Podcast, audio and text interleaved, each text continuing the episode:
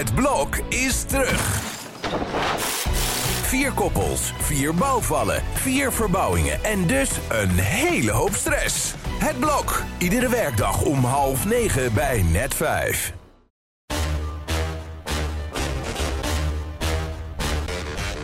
Dit is Strik Privé.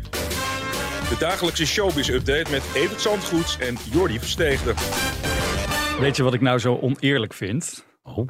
Dat het echt de afgelopen weken echt hondenweer is geweest. Ja. En nu gaan wij bijna met vakantie. En dan wordt het prachtig weer. Ja, Het is toch echt, ongekend? eh, maar vaak hoor, in september. Ik ben jarig, daarom ga ik op vakantie. Oh, jij ook En al? het is toch wel heel vaak wel mooi weer. Nou, september. Ja, want even voor de duidelijkheid. Wij zijn er nu nog. We zijn Ja, morgen nog. Ja. En dan eh week, ruim een week niet. Ja, dan zijn we er weer, wel weer als alles goed is. Hè? Zo is het. En dan zijn wij weer helemaal door dat zonnetje zijn we weer helemaal vrolijk en happy. Het lijkt erop dat dat ook invloed heeft op Rachel Hazes. Nou, wat, wat, nou die, die ligt vaker in het zonnetje natuurlijk. Dat kan het probleem juist bij Rachel Hazes niet wezen. Maar ze was dus dook gisteren op op de eh, boekpresentatie van Helene van Rooyen... die dat boek met die Juice eh, geschreven heeft. Ja, goede titel hoor. Heel slim bedacht. en daar stond ze shownieuws te woord. En Ja. wat zag ze er goed uit? De, de dames aan tafel die dachten dat ze het een en ander aan zichzelf had laten doen. Misschien dat we er daarom ook een tijdje niet gezien hadden. Maar het is een... eh, ja, ze zag er opvallend goed uit. Het was echt... eh, ja, maar strak, strak helemaal. En ze, en ze klonk ook zo aardig. Gaat het wel goed, Evert? Ja. ik, ik zit heel even... Heb je een zonnesteek of zo? wat, wat is er aan de hand? Wat ze ook gedaan heeft al die maanden, dat moet Ja. ze vaker doen. Ja, Ja. ja. ze, ze gaf eigenlijk ook antwoord op de vraag van... ja, waarom hangen er altijd zoveel rechtszaken aan jou vast? En Ja, dan- ja, omdat je voor je recht op wil komen, zegt ze dan. Maar ze begint ze wel, bijna allemaal op die van Rox na, begint ze ze allemaal zelf. Dus, en, dus donderdag mag ze weer. En we hebben dat natuurlijk vaak bij een rechtbank gezien in verschillende steden. En zij zegt dat ze daar haar recht gaat halen. En ja, dat, eh, dat, ze laat niet over zich lopen, dat is duidelijk. Ze zegt wel dat ze houdt van allebei de kinderen. En de deur staat voor allebei op een kier. Een Dat- kier? ja, een kier, viel mij ook open. op. Die wijd open zou mijn moeder Ja. in Brabant zeggen. Maar Ja. het is eh, nee, op een kier. Ja. Dus eh, wie weet wat voor mogelijkheden dat nog biedt. Maar ik denk toch dat er eerst een rechterlijke uitspraak moet komen. Wil daar gebruik van gemaakt worden van deze uitnodiging.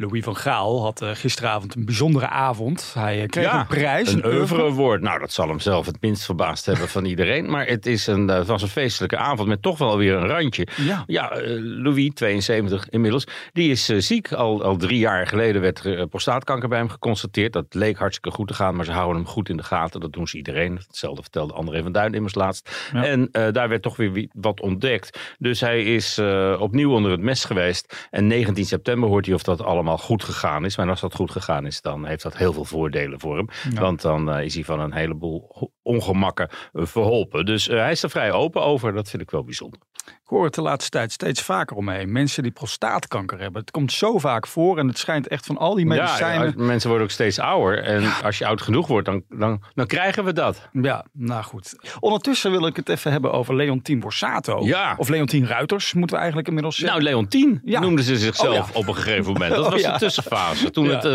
allemaal begon te rommelen tussen Marco en haar. En, en, en Marco apart. Ja. Toen maakte zij ineens in alle folders van de postcode loterij. En dat zijn er nogal wat die je elke week in je brievenbus krijgt. maakte zij geen gebruik meer van de naam Borsato. Er stond er alleen nog, nou, koop je loten en eh Leontien. Ja. Hé, hey, Leontien? Geen Ruiters, geen Borsato. Bij Leontien weet iedereen wel wie het bedoeld wordt. Maar ik vond het toch eh, heel erg opvallend. Nu laat ze weten wel degelijk nog vierkant achter Marco te staan. Of dat altijd geweest is, dat weet ik eigenlijk niet.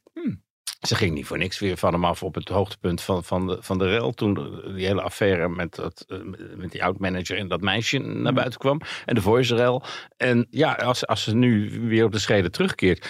Is dat de eerste kleine kanteling in die hele Borsato-zaak. En je merkt het in de publieke opinie. Dat iedereen denkt, nou hoe kan dit zo lang duren? Ja. In Duitsland speelde die zaak rond Ramstein, die, die, die groep. En dat is in gewoon in twee maanden afge, afge- afgewikkeld. En hier duurt dat eerder twee jaar dan eh, twee maanden.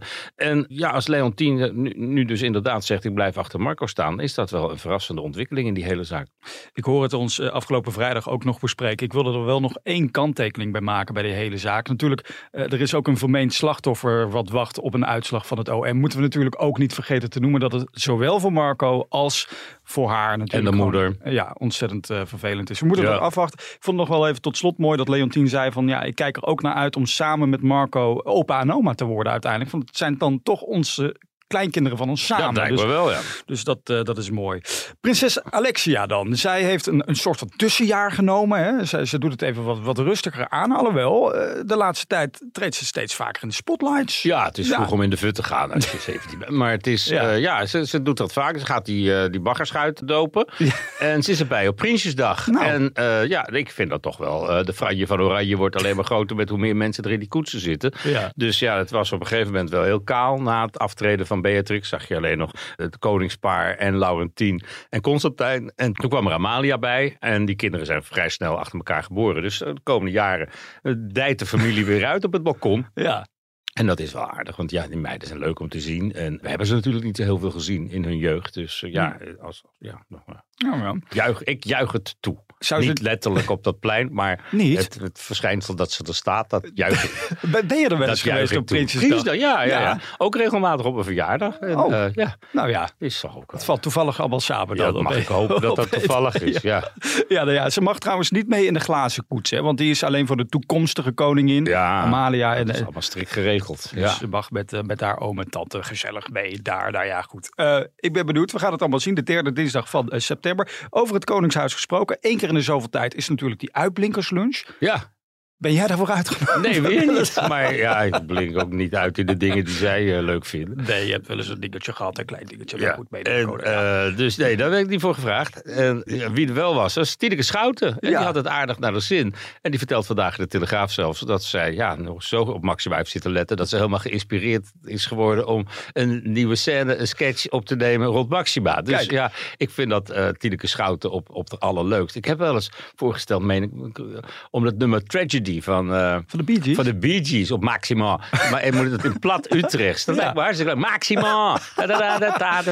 Nou ja. Dus eh, nou, het Wie idee- weet. Ja, Ja, nou ja, ze mag, het, ze mag het gebruiken. ze heeft eh, 18 jaar geleden trouwens, eh, eh, heeft ze al eens een keer een sketch gedaan over Maxima. Ja. Ik heb daar nog even een klein fragmentje van. leuk. In Nederland je hebt stroopwafels, je hebt Brusselse kermissen, vrouw, vrouw, weespermopjes, eh pindakoeken. Je, je kan, en, en, en, en die namen die hebben al voor heel veel verwarring gezorgd met Alexander en met mij.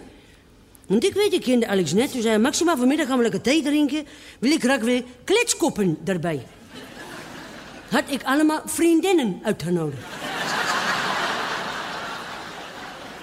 Dus, u begrijpt, dat was natuurlijk wel een beetje dom van mij. Ja, Ja, als je een, on- een onbekommerd avondje uit wil. Tineke Schouten is er klaar voor. Maxima kon hier overigens wel om lachen, heeft ze dus nu tijdens die uitblinkerslunch verteld. Dus nou ja, met terugwerkende kracht. Alhoewel, wij zijn er weer doorheen. Wij zijn er doorheen. Wij eh, zijn er morgen nog één keer. Zeker. En daar verheug ik me ontzettend op. hè? Oh, zullen we eindigen met Op de, de zomerhit? vakantie. Ja, zeker. Het is er nu echt weer voor. Hier zijn ze, de Warnabees. Zon schijnt bij Evert Zantegoed. Met Jordi aan zijn zij, want het is zomer. Maar dat strikt privé. En uw kletskoppen melden zich morgen weer op Privé Day.